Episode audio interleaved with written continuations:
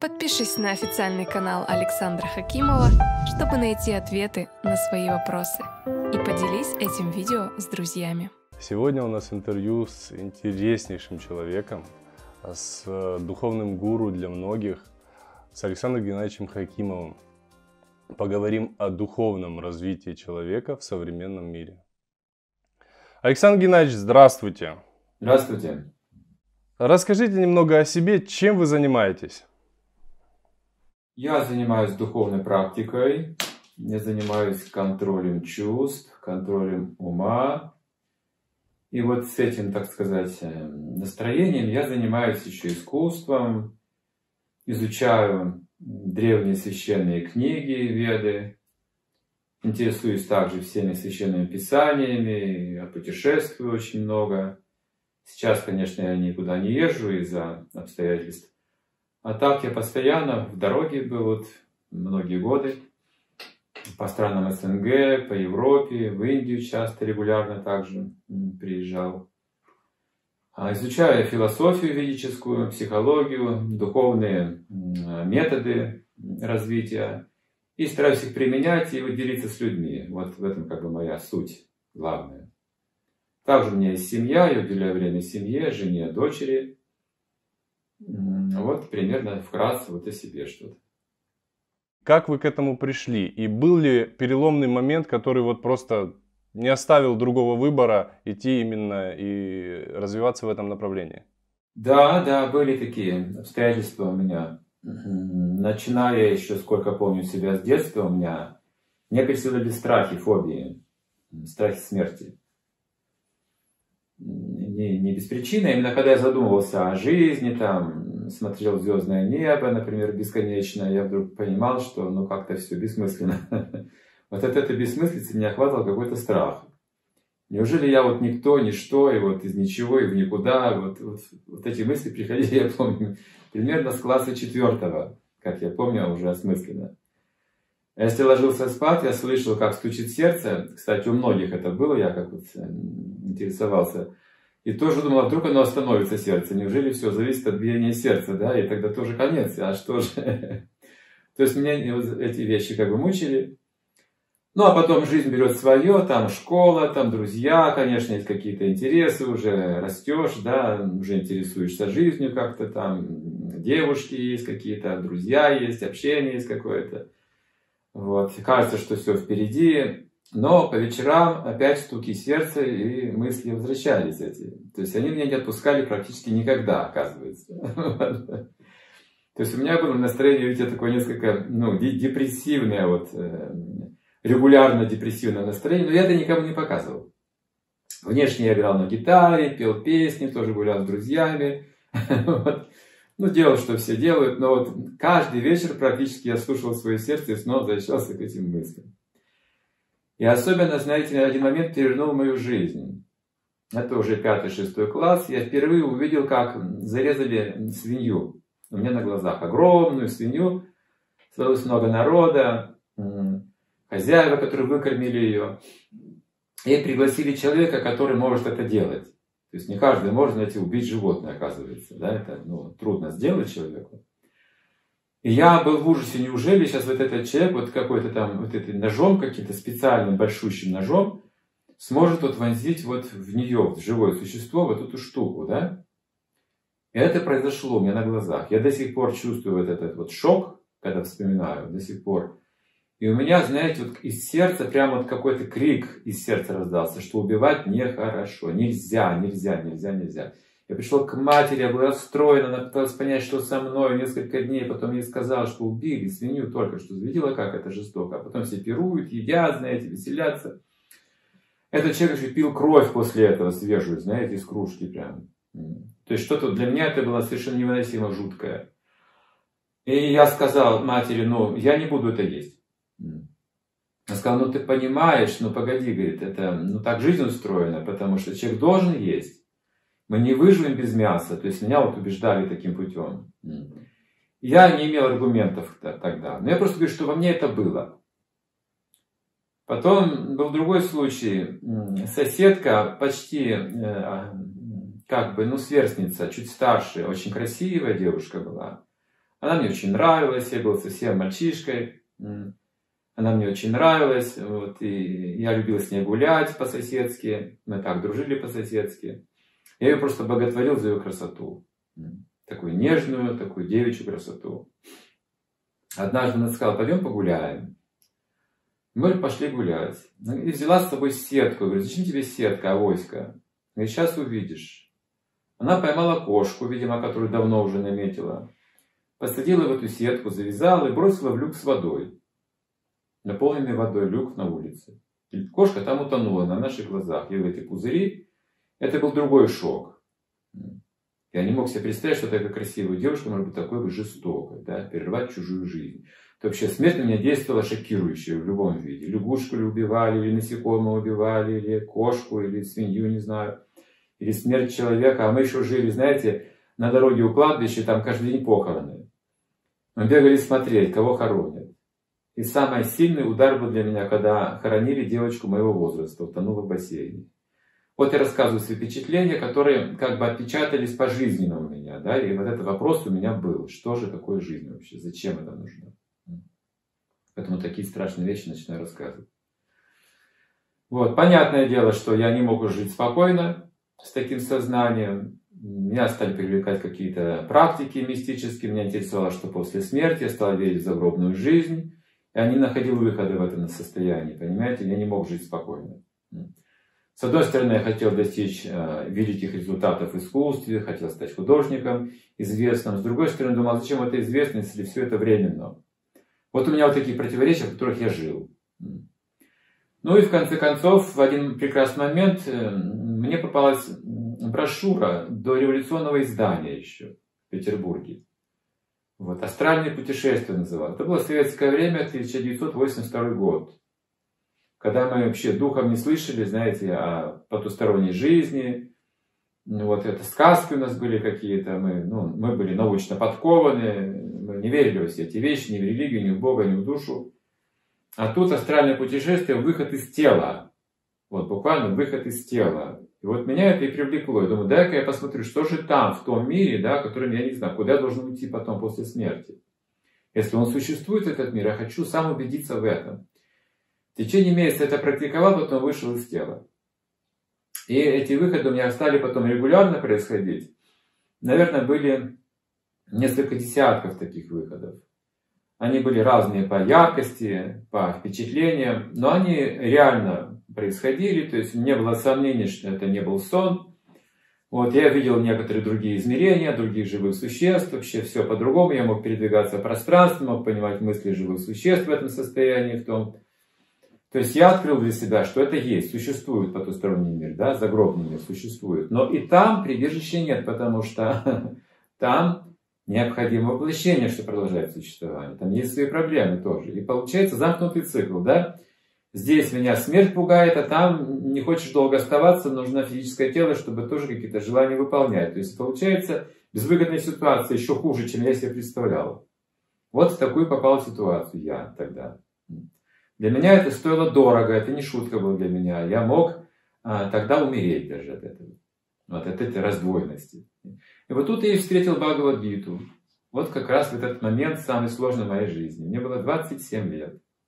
Я встретил Бхагавадгиту, и мне очень быстро стало проясняться, зачем я живу, кто я. Там сразу о душе все было сказано и, и так далее. Вы можете эту книгу сами уже увидеть, пролистать, посмотреть. Но именно вот эта книга и сыграла решающую роль в моем как бы восстановлении личности, которая была разобрана как бы на части, знаете, вот ничего не было понятно, в жизни было много всего, а все вместе непонятно, зачем все это. Вот она по кусочкам меня, как, знаете, разбитого инвалида, собирала мою душу вместе и собрала, наконец. Вот. Поэтому как бы я не отступаю от этой практики своей, я твердо как бы иду этим путем и всегда чувствую только пользу от этого процесса. Ну, вот вкратце.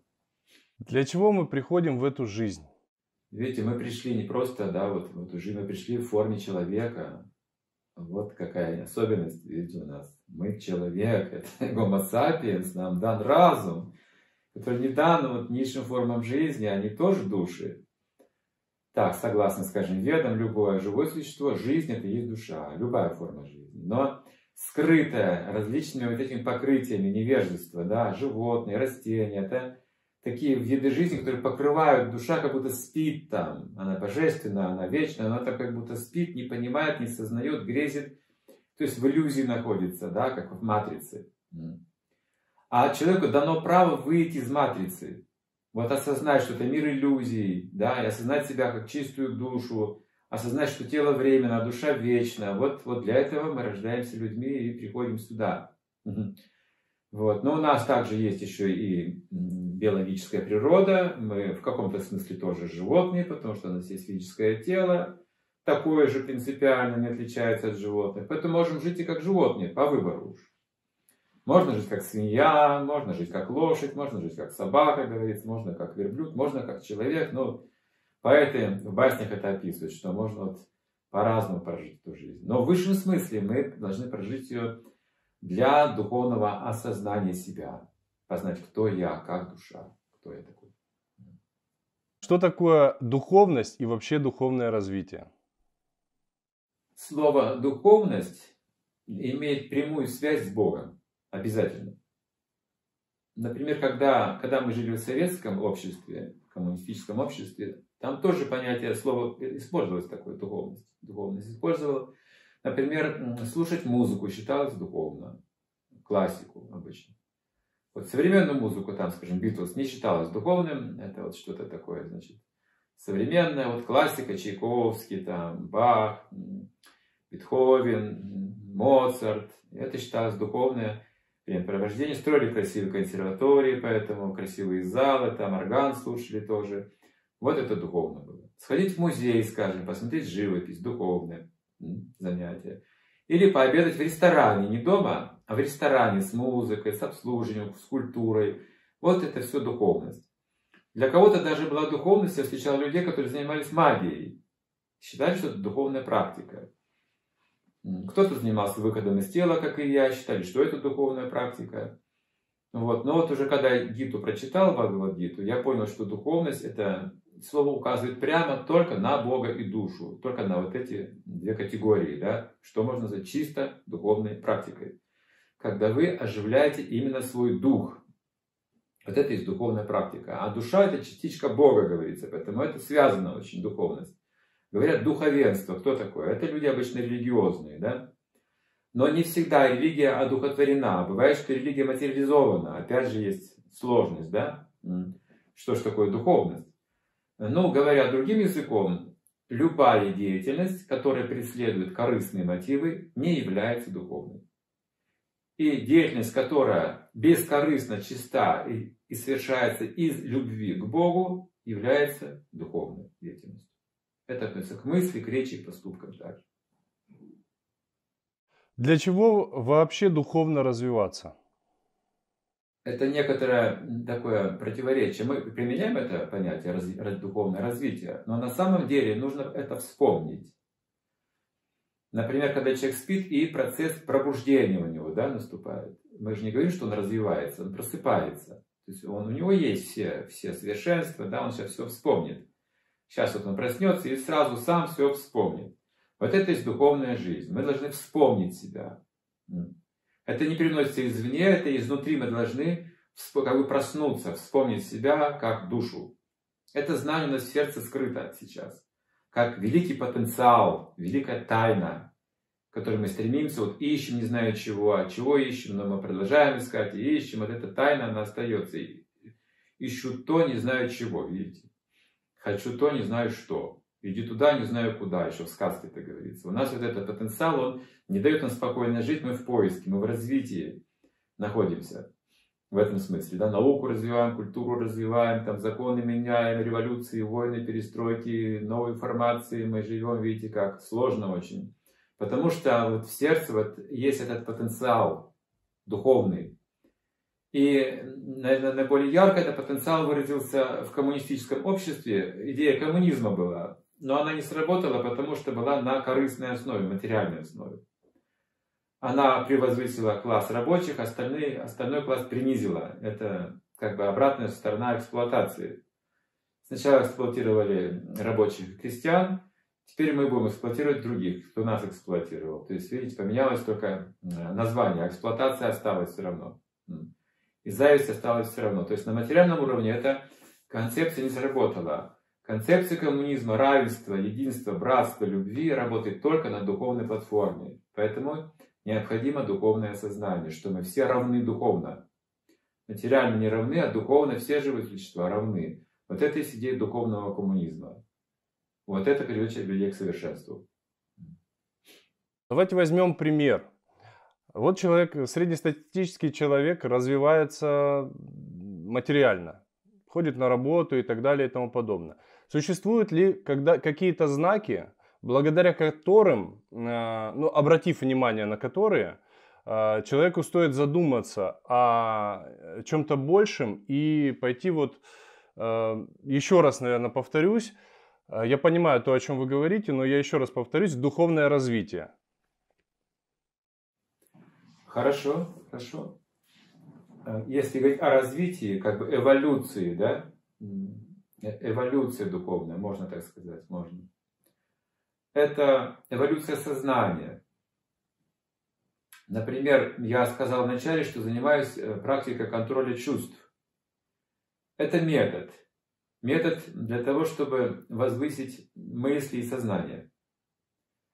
Если чувства не под контролем, они нас уводят постоянно в разные стороны, то туда, то сюда, вот, прыгает, да, ум чувства, на один объект, на другой объект, третий, не успели понять уже, переключились на другое русло, не успели почувствовать уже, в другом месте находимся и так далее. Вот это непостоянство наше внутреннее не дает нам углубиться в жизнь. То есть для счастья нам достаточно одного человека, которого мы знаем его душу. Достаточно одного человека, чтобы быть счастливым. Мы в жизни перебираем много друзей там, или жен, не знаю, кого угодно. И нам все не хватает, не хватает, потому что мы переключаемся с объекта на объект, не, не постигнув его основательно. Также самого себя основательно не знаем, поэтому нам скучно с самим собой, нам нужно зрелище, нам нужно куда-то ходить, кто-то опять мне нужен, для того, чтобы мою жизнь как-то украсить, да, то есть я не самодостаточный получаюсь. Это поверхностная жизнь называется, когда я требую что-то, кого-то для себя, мне всегда чего-то не хватает, хотя все есть. Вот контроль чувств помогает мне углубиться в себя и углубиться в то, что меня окружает. И оказывается, этого достаточно, чтобы быть счастливым человеку. Вот, умиротворенным и счастливым человеком. И то есть практика начинается с контроля чувств и ума. Затем пробуждается разум, будхи. А разум это вот вещь очень важная, очень важная. Разум это способность различать вот что хорошо, что плохо, что чисто, что нечисто. Видеть последствия того, что я делаю, что будет, если я сделаю то, а что будет, если я сделаю это. Если я живу не ведая, что я творю, это без разума означает. То есть разум не развит. И вот разум можно развивать, да. Вот душа, она совершенная, но она покрыта несовершенным разумом, так? Несовершенными чувствами. И вот совершенствуя чувство и разум, я могу постепенно и в душе, а почувствовать и душу при помощи этого разума данного мне, да, себя осознать уже, так сказать, вот этим инструментом человеческого разума, развитым. Развивать должен его сам, ища хорошее общение, скажем, да. У нас же относительно все. Для кого-то это чисто, для кого-то не чисто. Для кого-то вот это вкусно, для кого-то отвратительно. Это говорит хорошо, а другой скажет это плохо. И как определить, да? Что такое хорошо, что такое плохо? Маяковский писал об этом. Как же это определить? Вот для этого существуют заповеди, к которым нужно стремиться. Допустим, насилие всегда плохо для всех. Это абсолютная истина. Для всех плохо насилие. Да? Для меня плохо, не трогайте меня, не бейте меня, не надо меня резать ножом, не надо стрелять меня. Ужас я испытываю, плохо это. Каждый скажет. Любовь для всех хорошо. Добро для всех хорошо. Милосердие хорошо. Прощение хорошо. Служение хорошо, господство, эксплуатация плохо. Видите, есть критерии, оказывается. Но их нужно понять очень тонко. Мы эти критерии знаем. Но нужно очень тонко. Возможно ли прожить эту жизнь без насилия? Мой вопрос будет. Оказывается, если мы даже хотим, невозможно. Я же все равно есть должен кого-то. Ну, хорошо, даже вегетарианец все равно должен есть зерно, овощи. Это тоже живое, не так ли?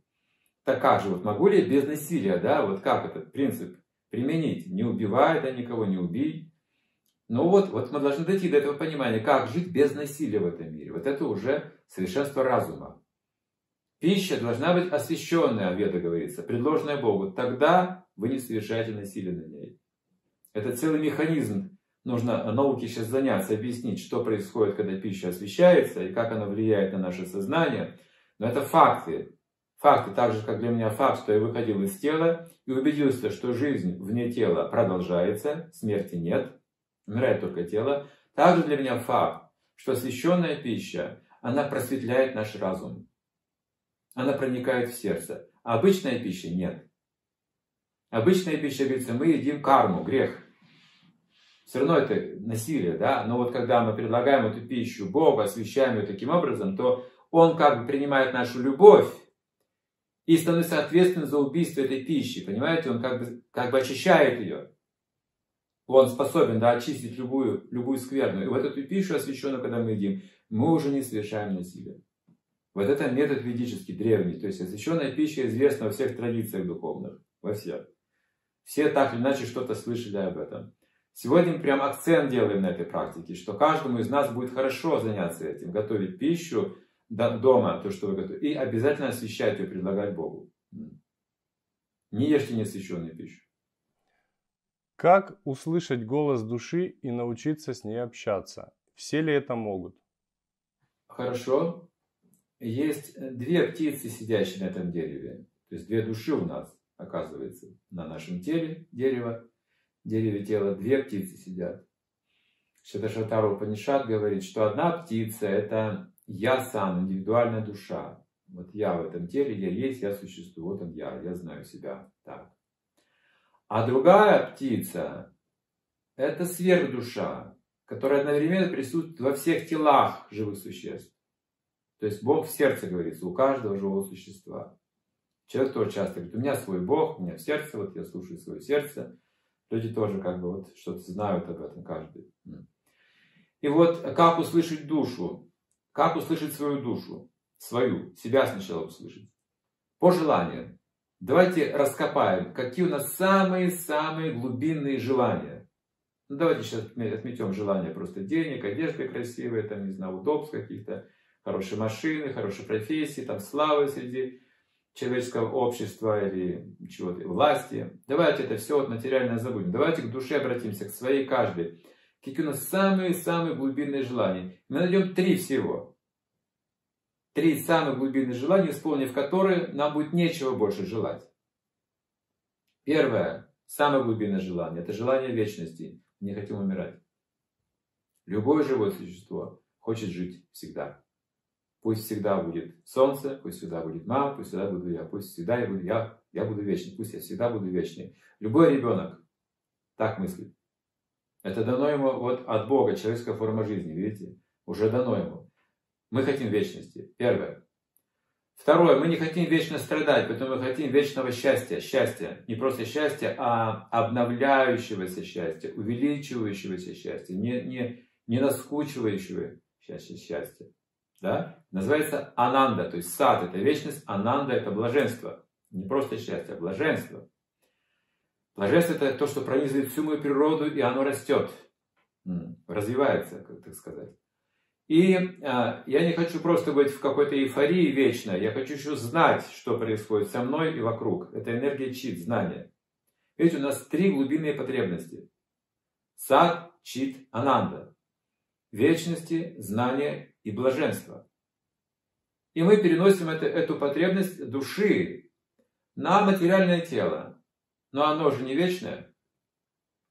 И оно же полно невежества, много чего не знаем. И оно источник страданий, можем болеть, поранить эм, тело можем. Всегда есть какие-то неудобства, старение еще происходит. То есть здесь нет как бы полностью проявлено. Да, мы только какое-то время существуем, немножко счастья какого-то испытываем, немножко знания какое-то получаем. А душа хочет без границ этого всего. Не хочет границ ограничений, видите. Вот, так можем услышать свою душу. Вот это я хочу, бессмертие. Интересовались все великие люди прошлого. Всегда думали об этом. Эликсиры бессмертия, об этом думали, да. Как стать бессмертным. Вот они верили, что есть бессмертие, только не знают, где оно, что это такое. А это к душе только относится. И тело как одежда для души. она изнашивается, она сбрасывается старая одежда, одевается новое, новое рождение. Вот так это описывается в Бхагавадгите. Вот так душа меняет тело. Как человек меняет старые одежды на новые, точно так же. Ну, правда, он может привязаться к телу, да, и сильно страдать, переживать. Это сложный процесс для него, но суть проста очень. Мы меняем свои тела. А вот сверхдушу услышать труднее. Если вы услышали сверхдушу, как бы Бога в сердце, то вы уже пророк фактически. Вы не можете быть обычным человеком. Поэтому, э, если мы хотим услышать сверхдушу, слушайте пророков. Слушайте, что говорил Иисус Христос, что говорил пророк Мухаммед, что говорил Франциск Осийский, что говорил Будда. Это пророки, которые приходили к разным, в разные общества людей. Будда приходил для атеистов, например, Христос приходил для э, грешных, э, грешных кающихся людей, признающих свои грехи, и критиковал первосвященников гордых. И пророк Мухаммед пришел в общество, где нужно было восстановить вообще религию заново, она была утрачена, и все моральные принципы упали вниз. И вот этих пророков, их заповеди, также есть ветхозаветные заповеди, если мы все, все объединим эти заповеди в одну или в две, в самые кратчайшие, то что, чтобы услышать Бога в сердце, нам нужно полюбить Бога и полюбить ближнего. Это Иисус сформулировал. Если пойти дальше еще этого, нам нужно узнать, кто такой Бог, иначе мы не полюбим Его. Мы не можем любить того, кого не знаем. Это будет сентиментально. Видите, вот какая вещь происходит. То есть я себя знаю по этим трем, трем потребностям. Садчитананда. Хорошо. А Бога могу знать только через любовь. Всем сердцем. Нужно узнать Его, полюбить и также относиться к ближнему. Вот так мы услышим Бога в сердце. Духовное развитие в отношениях. Это, наверное, основная проблема у большинства э, людей. Если партнер не хочет развиваться вместе со мной, например, там жесткий материалист или закоренелый скептик, что делать? Это индивидуально. Это практика чисто индивидуальна. Когда вы думаете о Боге, вы уже развиваетесь. И тут вам никто не может помешать, ваш ум. Всегда как бы все свое ношу с собой. В этом смысле мы свободные люди, видите, в духовном смысле мы свободно, никто не может помешать. В моем сердце это происходит, в моем уме это происходит. И все же, конечно, близкий человек, который мне дорог, если он отрицает эти духовные ценности, конечно, создает трудности. Я начинаю переживать, было бы легче вместе практиковать, понятно, поддерживать друг друга. Но раз уж так получается, раз уж кто-то начал духовную практику, продолжайте, потому что духовная энергия проникнет в ваших близких. В любом случае если вы будете практиковать. Здесь нужно потерпеть немножко. Я это на своем опыте знаю. Я практикую уже 35 лет духовную практику. И знаете, все мои родственники, они изменились за это время. Сначала вообще никто ничего не понимал, что это такое зачем. Я могу рассказать, как я своей матери рассказал, чем я занимаюсь. Я же тогда совсем ничего не понимал, неопытным был. Вот. Но я уже понял, что я есть душа, а смерти нет. Вот какие-то вещи я как бы понял для себя. И так фанатично, да, вот шел этим путем, без знаний еще глубоких. И вот мать ко мне приехала в Петербург тогда. Сказала, что-то вот, э, чем ты занимаешься, вот ты стал вегетарианцем, да, вот это странно, никто тогда не был вегетарианцем в те советские годы, никто. Не было такого понятия у нас ты по-другому стал одеваться и вести себя как-то, и вот ты там какие-то мантры повторяешь, вот и книги читаешь какие-то другие. Объясни мне. Я думаю, ну как же по-простому объяснить матери? Это же целая философия, так? У меня не было опыта. Я ей сказал, ну, хорошо, вот, мама, слушай, вот, вот представь, вот я душа, вот, понимаешь, вот я пытаюсь понять, что я душа. Она говорит, а что такое душа? Ну, расскажи, ну, как это, почему все это так? Я говорю, ну, понимаешь, вот на самом деле я не тело, я не тело. Ну, то есть, на самом деле, я не твой сын, а ты мне не мать. Мы души. Вот я и так объяснил, и мать у меня по стенке сползала, понимаете? Она шок получила. Больше она мне не мать, я ей больше не сын, понимаете? Вот это вот я пытался объяснить. Я не это тело. Вот так несовершенным образом. Шокировал мою родную мать. Она подумала тогда, говорит, я потеряла сына. Она мне рассказывала потом позже. Я тогда подумал, что я тебя потеряла, все, конец. Это какая-то секта, ну, что-то страшное, да, что разрушает вот такие отношения. Я, меня хватило все-таки разума понять, что я неправильно ей объясняю, неправильно передаю учение. Я приехал к ней домой, мы там как сын, как мать, мы там все вместе, душа в душу. И в конце концов она стала читать эти книги. Читать эти книги, повторять мантру тоже. Она стала вегетарианкой. Она стала понимать Бога. А до этого она мне никогда о Боге не говорила. А после этого я ее спрашивал, она мне так проповедовала, что у нее мурашки по коже ходили. И от матери получил то, что должен был получить еще в детстве, получил уже позже. Что очень важно от близкого человека получить подтверждение, особенно если это мать или отец старший, муж ли это, жена ли это. Очень, конечно, мы хотим быть вместе. Но я вам советую правильно развиваться без сильного фанатизма, да, чтобы не унижать своих родственников, не пугать, но вот постепенно мягко развиваться, и постепенно это знание, оно проникнет в их сердце, и они будут гордиться вами. Никого тянуть и заставлять не нужно, а вот самостоятельно преображаясь, они сами увидят и потянутся. Какие вопросы задавать себе для выявления своего смысла жизни? Ну, конечно же, первый вопрос это кто я? Недостаточно э, понять, что я не тело, я могу сказать, что я не президент страны, я не женщина, я не ребенок, вот, я не индус.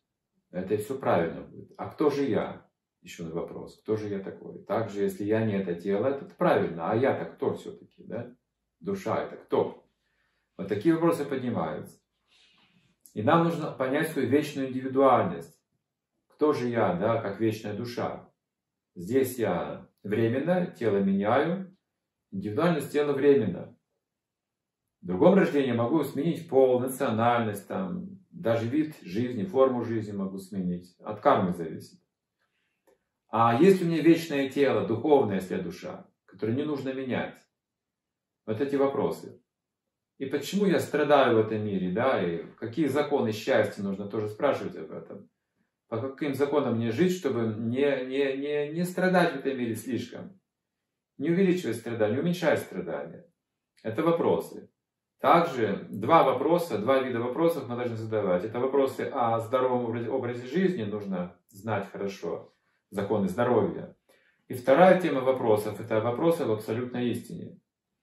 Пока мы с вами не придем к абсолютной истине в личностном аспекте, мы не достигнем совершенства духовного. Мы так и не поймем, кто я, как душа. То есть нужно осознать, что Бог это живое существо, высшее живое существо, личность. Вот уже в этом аспекте, когда мы приближаемся к Нему, наша индивидуальность начинает сама проявляться. Вот тут мы уже понимаем до конца, кто я есть. Значит, нужно понять, кто я, кто такой Бог и что такое этот мир. Три у нас темы получается. Что такое полная осознанность своей жизни и как этого достичь? А, полная осознанность вот в моей жизни, да, в нашей жизни. Полная осознанность, когда все связано с Богом, все одухотворено. Чувства, ум, разум, речь, поступки, все пронизано. 24 часа в сутки – это полная осознанность называется. То есть вы живете в блаженстве чувств, блаженстве мыслей, в знании живете. Вот вы можете преодолевать любые трудности на вашем пути в таком сознании. Даже когда Иисуса прибивали на крест, вот многие святые говорят, что он не страдал на кресте. Он боль чувствовал, а страданий не испытывал. И молился и говорил, прости их, потому что не ведают, что творят. За людей, которые прибивали, он еще молился, просил за них, чтобы их простили за это. Вот. Это, это пророк, который был пронизан этим духовным сознанием, вот этой силой духовной. Он был счастлив так служить Богу. А как этого достичь вот человеку в развивающемся в своей, современном мире? Постепенно, это постепенный процесс, да. Пожалуйста, не подражайте Иисусу Христу или другим пророкам. Пожалуйста, никогда не делайте так. Это постепенный процесс, медленный постепенный процесс входа в самадхи. Вот, в определенное духовное состояние. Нужна ежедневная практика, так же, как мы каждый день едим или каждый день моемся. Нужна ежедневная практика. Я это делаю так. Я повторяю мантры. Каждое утро 35 лет не было такого дня, чтобы я не повторил свои, свою мантру, скажем, два часа в день. Мне занимает время медитации на звук мантры. регулирующие принципы. Я отказался параллельно 35 лет назад вместе с женой от а, мяса, рыбы, яиц, пищу. Мы отказались от всех интоксикаций, включая даже чай и кофе. Отказались от азартных игр, хотя, собственно, мы не играли, но отказались также соприкасаться с этим. Отказались от незаконного секса также. То есть вне брака, в браке для зачатия детей. Ну, довольно, довольно есть строгие принципы. Эта практика как раз нам и помогает постепенно развиваться, достигать духовного как бы, сознания. Как работа с физическим телом помогает развитию души? И какие практики вы могли бы порекомендовать? Да, помогает. Например, практика йоги может очень сильно помочь. Вот. Можно пробежки устраивать. Для здоровья очень важно пробежки на свежем воздухе. Очень ценно. Это развивает также волю. Вот эта физическая нагрузка, что мы выдерживаем, да, работаем над собой, регулярно это делаем. Это также развивает волю и помогает мне достигать успеха в деятельности. Если воля есть, конечно, я буду более успешным. Вот. Вообще здоровье, забота о здоровье своем развивает разум человека. Он понимает, как устроено тело, он начинает осмысливать, как работает механизм, начинает действовать также разумно и осмысленно, принимать пищу осмысленно, отдыхать осмысленно, работать осмысленно. Выше этого он понимает, что труд должен быть честный. Это еще выше он поднимается на уровень сознания, да? где ожидает его уже здоровье ума. Потому что здоровье определяется именно по настроению человека, не по физическим органам, а по умонастроению. Если он радостный, счастливый, значит здоровый. Это высший критерий. Органы тоже нужно лечить, потому что если больные органы могут повлиять на ум, в депрессию вогнать его. Если вы уже совершенный духовный человек, вам не помешает ничто, ни болезни, ни смерть не остановит вас. Вы будете чувствовать счастье даже в момент смерти.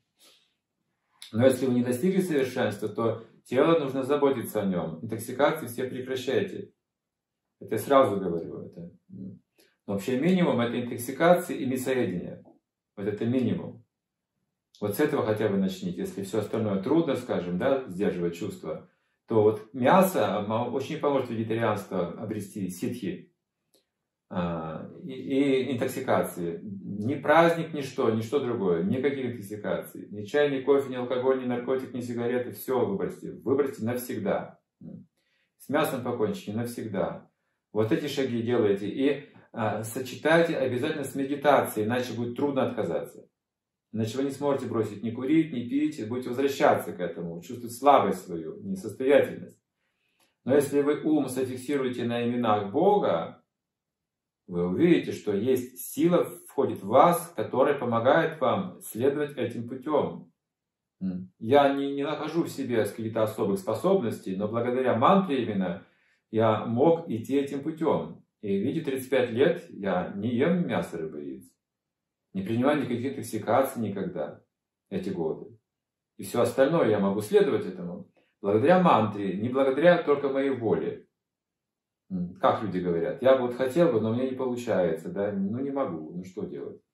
Но вам нужна реальная связь с Богом, тогда сможете. Бог же он всемогущий, так? Значит, он наделяет вас этой энергией. И вы можете делать то, что вы раньше не могли делать. Вы можете делать чудеса на самом деле, когда станете более совершенным. Не осуждать других. Как этому научиться и практиковать всегда? Можно научиться, если мы будем практиковать видение пчелы. Осуждать других – это видение мухи. Муха видит нечистоты. Вот она летает повсюду, но видит только нечистоты и соприкасается только с нечистотами. Поэтому она нечистая. Сама становится нечистой. А пчела тоже летает повсюду, но ищет э, мед, пыльцу, нектар.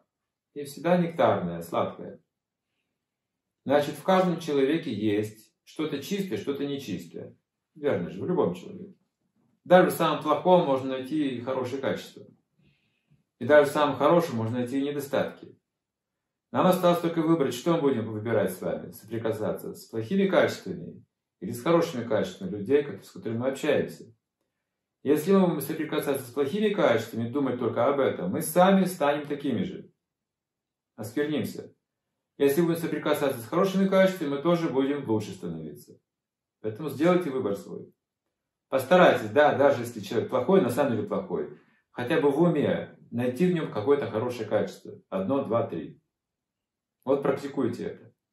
Вы увидите, что у вас просто ну, изменится настроение очень быстро. Будете более счастливы сами.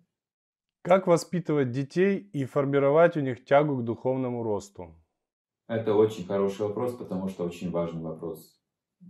Так важно сейчас для нас актуально, чтобы наше поколение спасло мир. Мы очень хотим, что в мире творится, творит, творится многое странное, страшные вещи творятся. Мне 62 года, я вам скажу, что мир, мир катится куда-то в ад просто. Я не говорю, что раньше было лучше там или хуже, но э, катится катится. Катится дальше, дальше, дальше от, от истины. Поэтому мы уповаем на новое поколение, но которое нужно воспитать, верно же? Да. Мы должны сейчас сделать этот решающий шаг в нашей жизни, да? Вот решиться на это. Потому что воспитать нужно поколение новое только собственным примером. Давайте, берите за себя. Берите принципы регулирующие, станьте вегетарианцами, отказывайтесь от интоксикации, начинайте говорить об абсолютной истине, ищите абсолютную истину в сердце, слушайте свое сердце, ищите хорошие качества в других людях, благо обществу пытайтесь принести. Давайте, работайте над собой, передайте вот это ваше настроение, вот этот поиск своим детям, как наследство главное. Вот это нам нужно с вами сделать. Тогда мы можем как бы, ну, иметь надежду на будущее. Воспитывайте собственным примером. Есть пример Ганди. Ганди был большим авторитетом в Индии, когда он организовал свое движение неповиновения, да, без насилия.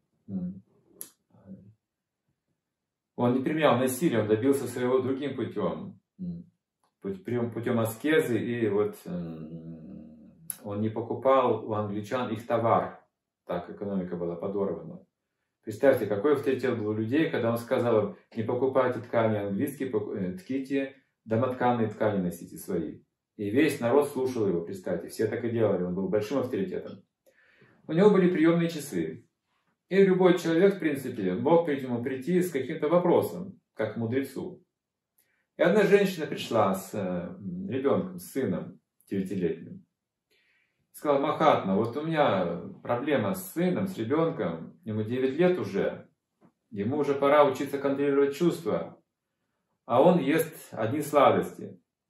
Но они понимали, да, люди из другой культуры ведической, они знают, что сладости для мальчика неограниченно приведут к сексуальной распущенности в будущем. То есть уже сейчас нужно ну, как-то ограничивать какие-то вещи, учить ребенка контролировать чувства. Но он говорит, меня не слушает, отца нет, он меня не слушает, что, помогите мне. Скажите ему. Ганди посмотрел на мальчика и сказал, переходите ко мне через неделю, тогда я с ним поговорю. Женщина ушла. И через неделю они снова вернулись и сказали, вот мы приходили, мы были у вас неделю назад, вот ед сладкое, вы помните? Говорит, да, я помню тебя, хорошо помню. Ты ешь одни сладости. Так? Он говорит, да. Прекрати это делать. Нельзя есть одни только сладости. Все, что он сказал. И мальчик прекратил есть сладости.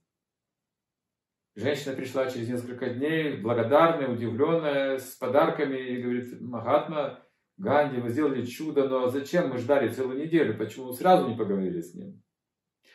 А неделя была нужна мне, сказала Ганди, чтобы я не ел сладкого. То есть это называется на санскрите ачар-прачар. То, что вы говорите, возымеет действие только тогда, когда вы сами этому следуете. Вы должны быть примером, и тогда можете учить, говорится. Но когда вы делаете одно, а говорите другое, никто вас слушать не будет. Вот родители. Я сейчас к вам обращаюсь. Вот это очень важный момент, что мы сейчас обсуждаем. Станьте примером для своих детей. Ради себя вы чего-то можете, чего-то не можете. Но ради детей вы много можете чего сделать полезного. Пожалуйста, давайте ради детей. Постараемся улучшить себя, свои качества, свое поведение, свою жизнь. Принесем благо обществу таким образом. С чего начать путь осознанного питания? Я бы посоветовал начать с того, чтобы сразу попробовать освященную пищу в гостях. Потому что именно так со мной произошло. Я бы ни за что не поверил в то, что я сейчас говорю, понимаете? Ни за что бы. Я был атеистом, меня воспитывали в советское время. Я никогда не ходил в церковь, в храм, не читал никаких священных писаний. Я просто, ну как, философствовал о жизни и смерти.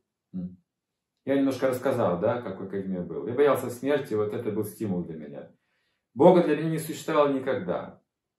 Ну, то есть я даже не хотел никакого Бога, как, потому что это, ну, религия опиум для народа. Вот так я понимал все. Но, когда я попробовал освященную пищу в гостях, это перевернуло все внутри меня, все сознание, за один раз.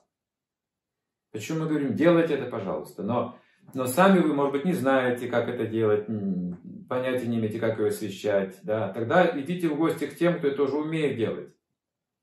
И там просто попробовав эту пищу, вы начнете автоматически делать то же самое. Вас уговаривать не нужно будет много объяснять. Вам нужен опыт. А священная пища сама за себя говорит. Не нужно тут философствовать. Просто через желудок все будет понятно. Да, путь к сердцу мужчины. Через желудок говорится. Здесь то же самое. Пища входит прямо внутрь туда, и она уже имеет другие свойства и качества, оказывается, освященная пища. Вы это почувствуете. Вот это нам нужно почувствовать. Много теорий, нам нужно почувствовать это. Поэтому приходите в такие храмы, где пищу освещают. Особенно на праздники. Я вам рекомендую прийти на праздник э, Джан Маштами, например. Это в августе месяце. Это большие праздники. Или Гаура Пурнима весной. Это храмы, храмы Хари Кришна. Приходите туда просто поесть. Вам не нужно одевать их одежды, не нужно называть себя кришнаитами. Просто приходите туда поесть, вас накормят там с удовольствием. Вот, вот я рекомендую. Просто, просто попробуйте. А потом уже дома будете знать, что это, что делать. Жизнь для других. Верно ли расхожее выражение «в первую очередь отдавайте»? А, как-то как возник спор между полубогами и демонами. Э, они, собственно, братья, но они вот э, разные, они враждуют. Одни демоны, а другие полубоги. Демоны живут для себя, а полубоги, ну, для других. У них есть служение на благо всего.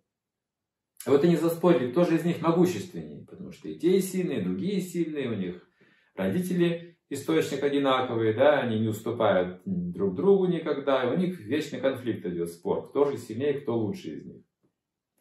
Они так и не выяснили и пошли к Браме. Брама, он выше, он источник всех этих полубогов и демонов.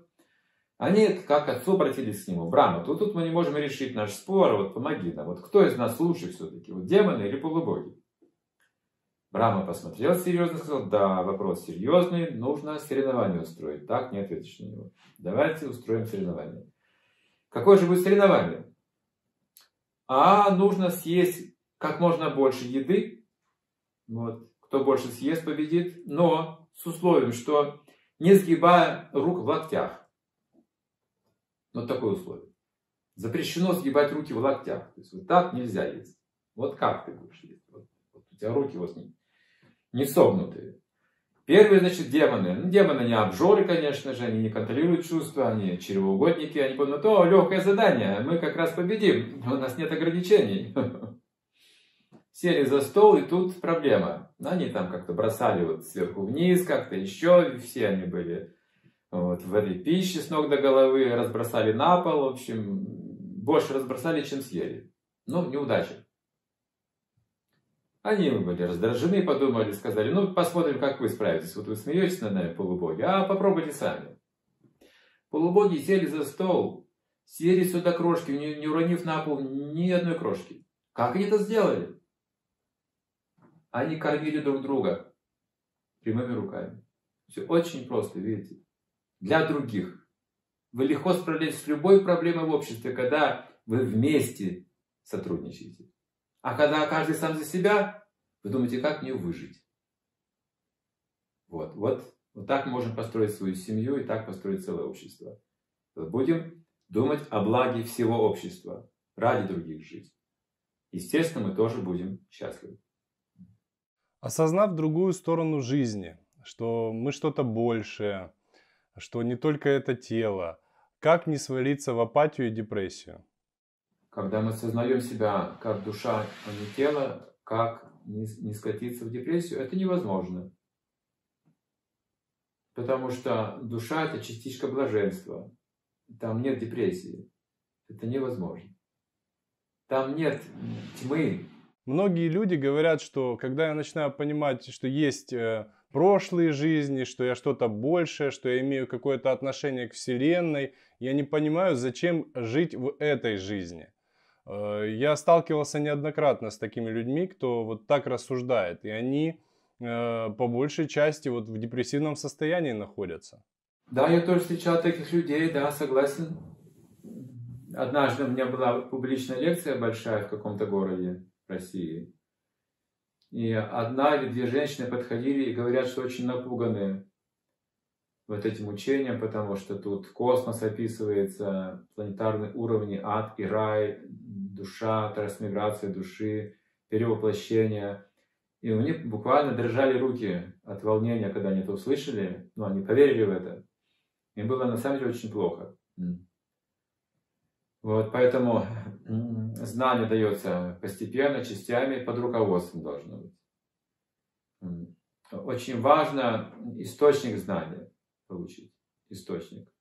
Потому что сам источник, он умиротворяет должен быть умиротворяющим, позитивным, а, как источник также любви и заботы.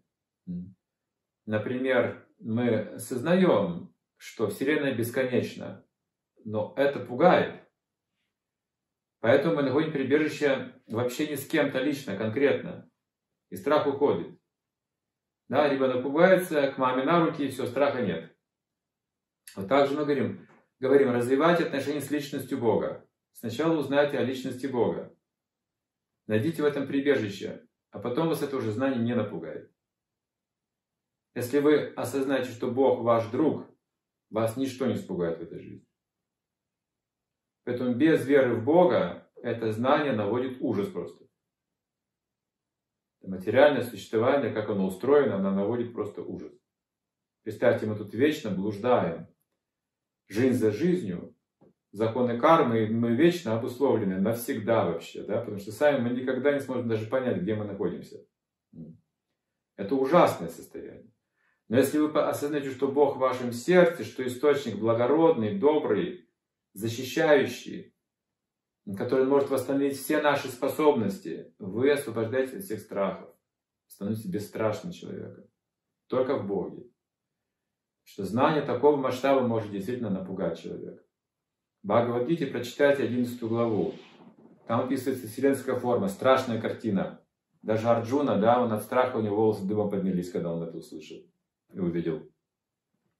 И да, Кришна сказал, это моя вселенская форма, но эту форму вселенскую превосходит вот эта вот близкая тебе двурукая форма, где я в роли твоего друга. Пойми, я твой друг. И Арджуна сразу успокоился. Все хорошо у меня. У меня есть такой великий друг. Что такое карма? Карма – это работа, работа, но есть разные качества кармы. Карма, карма, викарма, прарабда карма, прарабда карма, угра карма, есть много, много разных оттенков. Как я работаю, да, еще. С каким настроением, с какими желаниями, с какой целью. Разные направления деятельности. Но карма – это работа и закон, противодействие также. Вот что посеешь, что пожнешь. Вот как ты работаешь, так какой результат ты получаешь сам. Да? Не рой яму другому, сам попадешь в эту яму. Не плюй в колодец, потому что ты будешь пить эту воду потом сам. Плюешь в небо, на себя плюешь на самом деле. К тебе вернется. Это законы кармы, законы бумеранга. То есть действие противодействие вызывает, любое действие. Поэтому если мы действуем хорошо, благочестиво в этом мире, к нам идут плоды благочестия. Награды это хороший разум, здоровье, известность, способности, таланты какие-то, да, врожденные. Значит, в прошлой жизни мы действовали хорошо. Если мы действуем греховно, ви-карма называется, то и плоды приходят ужасные, плохое здоровье, неразумный человек рождается, без способностей, некрасивый, больной, это плохая карма. Или вообще в ад куда-то идет, в плохих условиях рождается. И есть а-карма, это деятельность э, бескорыстная. Не ради хороших плодов и не ради плохих плодов, а ради удовлетворения Бога. Эта деятельность развивает человеческие способности внутренние, качества. То есть я ничего материального не получаю, развиваюсь сам. То есть меня ничто в этом мире не держит, остаюсь свободным, ничто не держит, сам развиваюсь. Это сознание Бога развивает таким образом. Начинается с благотворительности. Какой-то формы благотворительности начинается акарма. Не для себя делаю, а для пользы других. В итоге, что Бог был доволен. Все, вы не получаете никаких реакций за это. Вы свободны. Вы очищаетесь от прошлой кармы, освобождаетесь. Это акарма называется. Угра карма означает, что вы хотите делать хорошие вещи, да не можете. Либо способности нет, либо условия не позволяют. Родились такой, скажем, таких условиях. И не можете уже. Вот скажем, мы не хотим ядерной войны, а остановить гонку вооружений не можем уже. Видите? Мы понимаем, что сотовые телефоны вредны для здоровья, да, или машин очень много, воздух грязный, а не можем это остановить. Это называется угра-карма. Она нас держит, заставляет уже жить в этих условиях, и мы не знаем, как изменить это. Освобождает из всех видов этой кармы, а карма – служение Богу. Вот это вкратце. У меня даже есть книга об этом для популяризации, где мы описываем эти законы кармы. Ну, самое главное, я считаю, нужно сказать о том, что это все-таки не наказание. Потому что многие люди трактуют карму как именно наказание. То есть, как я считаю, это все-таки больше э, процесс обучения. Ага, ну, можно. Для, для человека духовного все, все является обучением. Да, да, да. А для человека не духовного либо поощрение, либо наказание. Он так понимает, да. Преступник совершил преступление, допустим, его же накажут власти. Для него это наказание. А для кого-то, да, это урок на всю жизнь, он больше никогда не вернется к этому. Это значит, он урок получил. А наказание еще не урок. Он может это отсидеть и снова выйти делать то же самое. Да? Это наказание. А урок, он никогда к этому не вернется. Духовное развитие и деньги. Быть богатым и духовно развитым это возможно? Но это сочетание, если это, если это на самом деле так и есть, это великое сочетание. Одновременно, что вы богат и духовно развиты, значит, вы особо, особо благословлены свыше, говорится, одарены. Вот. А это редко, редко кто может сочетать большие-большие богатства и большое духовное развитие. Как сказал Иисус, помните, он сказал, что легче верблюду сквозь угодную ушко, чем богатому Царство Божие. Здесь имеется в виду, что богатство связывает человека привязан к нему становится, ему трудно, да, вот обрести свободу духовную. Но если вы это сочетаете, то вы великая личность. Как вы сочетаете это? Вы используете свои богатства для духовного развития своего и общества людей, в котором вы живете. Значит, вы одарены свыше. Например, вы можете использовать богатство, чтобы строить храмы, кормить освященной пищей голодных людей, Заботиться о здоровье также людей. Если у вас большие деньги есть, вы можете большие дела делать. Огромную пользу принести. При этом не теряя богатств, оставаясь в деле. Значит, вы очень разумный человек. Следующий вопрос. Когда-то э, задала мне моя мама, да, чтобы я его использовал э, в некоторых интервью. Мне бы очень хотелось этот вопрос задать вам. Как полюбить душой?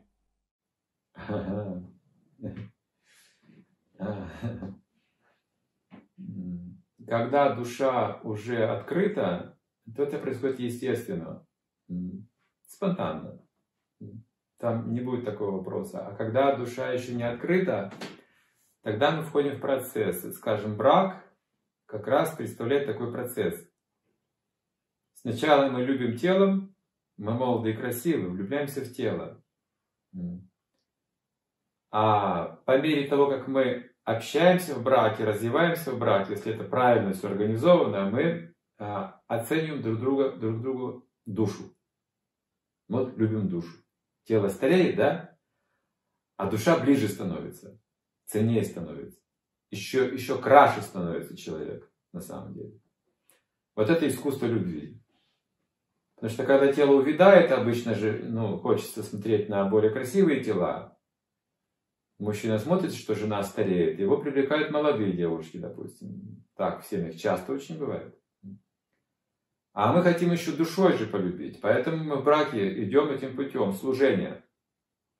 Мы служим семье, детям, друг другу, служим обществу, служим Богу. Вот через служение мы очищаемся от этих телесных представлений и зависимости.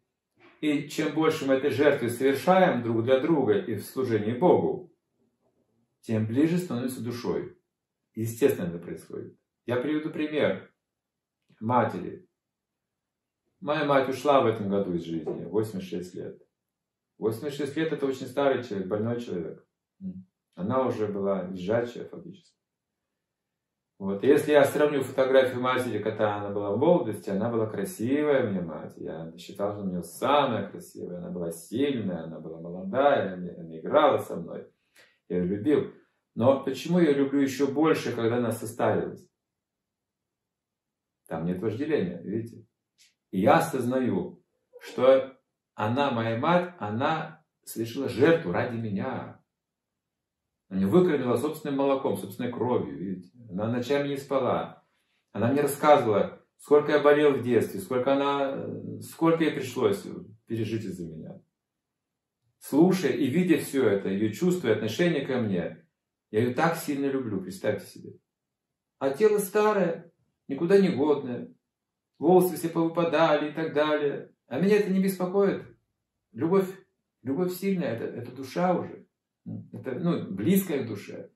Там, где есть жертва и служение, там душа проявляется, как бы ценность человека проявляется больше, больше и больше. Но в браке, если вы эгоистичны, брак распадется. Когда тела увянут, брак распадется. А если вы в служении находитесь Богу и в служении друг другу, Брак становится духовным на небесах именно. Вы встречаетесь на небесах. Тела умирают, а вы встречаетесь на небесах. Вы не разлучаетесь никогда. Как развиваться в гармонии с собой и миром? Служение. Опять же, вот этот как бы, критерий да, очень важный. Гармония означает, что я следую своей природе. У меня есть природа, скажем, профессиональная, есть профессия по природе вещей, скажем, если я склонен быть художником, я художник, или я философ, или я учитель, или я администратор. Природа определяет мою деятельность. Я служу вот по своей природе. Это первое. Так я приношу пользу. И второе, главное, моя природа духовная – быть слугой Бога. Чем бы я ни занимался. Какая бы склонность ни была моя физическая или эмоциональная, Суть всего – служение. Бескорыстное, чистое, преданное, любовное. Так всегда быть в гармонии со всеми. Есть еще одна вещь полезная, практическая вещь, которую я должен сказать вам по секрету. Вы всем будете нравиться, всем людям, если вы умеете слушать других людей. Так вы становитесь гармоничным человеком. Если вы спорите, постоянно перебиваете друг друга, не хотите никого слушать, у вас будут друзья и враги. Всегда. Но если вы умеете слушать, вы будете гармоничны в этом мире. Вы будете нравиться всем, уважать будут вас все люди. Как менять то, что от меня не зависит? Хороший вопрос. Есть три вещи. Да? Есть проблемы, которые нам приносят другие люди. Есть проблемы, которые я являюсь источником этих проблем. И есть проблемы, не зависящие ни от меня, ни от других. И в этих трех э, направлениях мы по-разному действуем. Если проблема от других людей, то мы этим людям должны дать знания, что правильно, что неправильно. Влиять на них, какое-то образование нужно им. Если я источник проблем, я должен себя менять, над собой усилия какие-то совершать. Если же проблемы не зависят ни от окружающих, ни от меня, мы должны просто их вытерпеть. Как найти свой путь предназначения? это означает, что мы должны найти людей, которые нас привлекают. Если мы уже интересуемся духовной практикой, то вы должны найти людей, которые вас привлекают в этой области. Например, я хотел быть художником. Я пришел учиться в мастерскую к тому художника, который как раз меня больше всего привлекал. Так я постепенно научился этому. Так здесь вас привлекает что-то духовное. Прекрасно. Теперь найдите человека, который вас вдохновит лично и поможет вам в этом. Научит вас чему-то. Вот так вы начнете духовную практику. Как вы считаете, с чем связано, вот последнее время есть некая активность э, людей, ну, по крайней мере, в России, я думаю, что на Западе она давно, э, в изучении эзотерики и психологии. С чем это связано? Ну, это может быть даже какая-то некая мода, да? Э, да, можно сказать, что даже целая мода и также необходимость. Я могу пояснить, что случилось, скажем, с э, Советским Союзом. Мы же верили в науку и в правительство. Мы не задумывались. Наука доказала, значит, все правильно. Правительство решило, значит, все это правильно. То есть ответственность лежала за нашу жизнь на правительстве и на ученых. Поэтому люди спокойно занимались своей работой верили, что мы идем к коммунизму, потому что все, наука есть, вот есть научные познавательные журналы, киножурналы показывали регулярно, нам научные издания нам показывали успехи науки, всегда распространяли это. И планы партии, правительства, что всем жилье дадут, всех обеспечат зарплатой, будет изобилие, мы стремимся к этой экономическую базу создать, мир на земле. Все, все, все это приняли и успокоились. И успокоились, понимаете, потому что правительство работает над этим. А потом развалилось государство. Ну, старая система. И теперь становится ясно все больше и больше нам, людям на земле, что если мы о себе сами не позаботимся, никто уже не позаботится. На самом деле мы должны сами брать ответственность за свою жизнь. Поэтому, да, сейчас люди интересуются психологией, знаниями, сами ищут в интернете, сами, сами, сами, сами. Каждый сам за себя. Потому что уже мы не получаем такой надежной защиты сверху. Нигде в мире. Нигде. То есть тенденция к самопознанию есть поэтому. Блиц-опрос мы задаем стандартно всем респондентам наших интервью. Есть ли жизнь после смерти и какая она? Конечно, есть. Ну и какая? Зависит от прошлой жизни настоящей. Если жили как свинья, то, похоже, и будущее будет такое же. Если жили как полубог, то и будущее будет подобно этому. Что такое душа? Душа – это я. Это я, это частичка Бога. Душа – это та часть меня, которая не имеет объяснений, нельзя ее объяснить. Даже когда ее видишь, объяснить ее невозможно, она божественна. Есть ли Бог и кто это или что это? Бог – это живое существо. Он, конечно, есть. Он существует всегда и до нас, и после нас будет вечно. Что такое любовь? Любовь – это, это энергия, при помощи которой я действую бескорыстно, с полной отдачей, не желая ничего получить взамен. В чем смысл жизни? Смысл жизни в наслаждении любви, в обмене любовью. Рецепт счастья. Рецепт счастья. А, счастье – это реальность. Поэтому что же такое реальность? Две только реальности существуют в этом мире. Это, говорится, имя Бога в Писаниях или сам Бог, да, и душа человека. Вот это рецепт счастья, вот эти отношения. Александр Геннадьевич, благодарю вас за интервью. Очень интересно. Уверен, что нашим зрителям будет интересно. Огромное спасибо за эту интересную беседу, да, взаимоотношения. Потрясающее общение было сегодня для меня тоже интересное. Особенно то, что я чувствую, что зрители интересуются духовной жизнью, меня это вдохновляет очень сильно. Поэтому я, конечно же, желаю вам удачи на этом пути. И даже, знаете, от всего сердца шлю для тех, кто хочет, свои благословения на этом пути. Пожалуйста. Не прекращайте никогда поиски абсолютной истины, ни при каких обстоятельствах. Получается, не получается. Продолжайте, продолжайте. Если вы не можете туда бежать бегом, идите пешком. Если пешком не получается, идите ползком. Если вы вообще держите без сознания, думайте об этом, все равно желаете, не останавливайтесь при каких обстоятельствах. Обязательно достигните успеха. Стопроцентный успех, если у вас будет такая решимость. Вот, поэтому большого вам, как бы, ну, большие пожелания, больших успехов, решимости. Спасибо огромное. Подпишись на официальный канал Александра Хакимова, чтобы найти ответы на свои вопросы. И поделись этим видео с друзьями.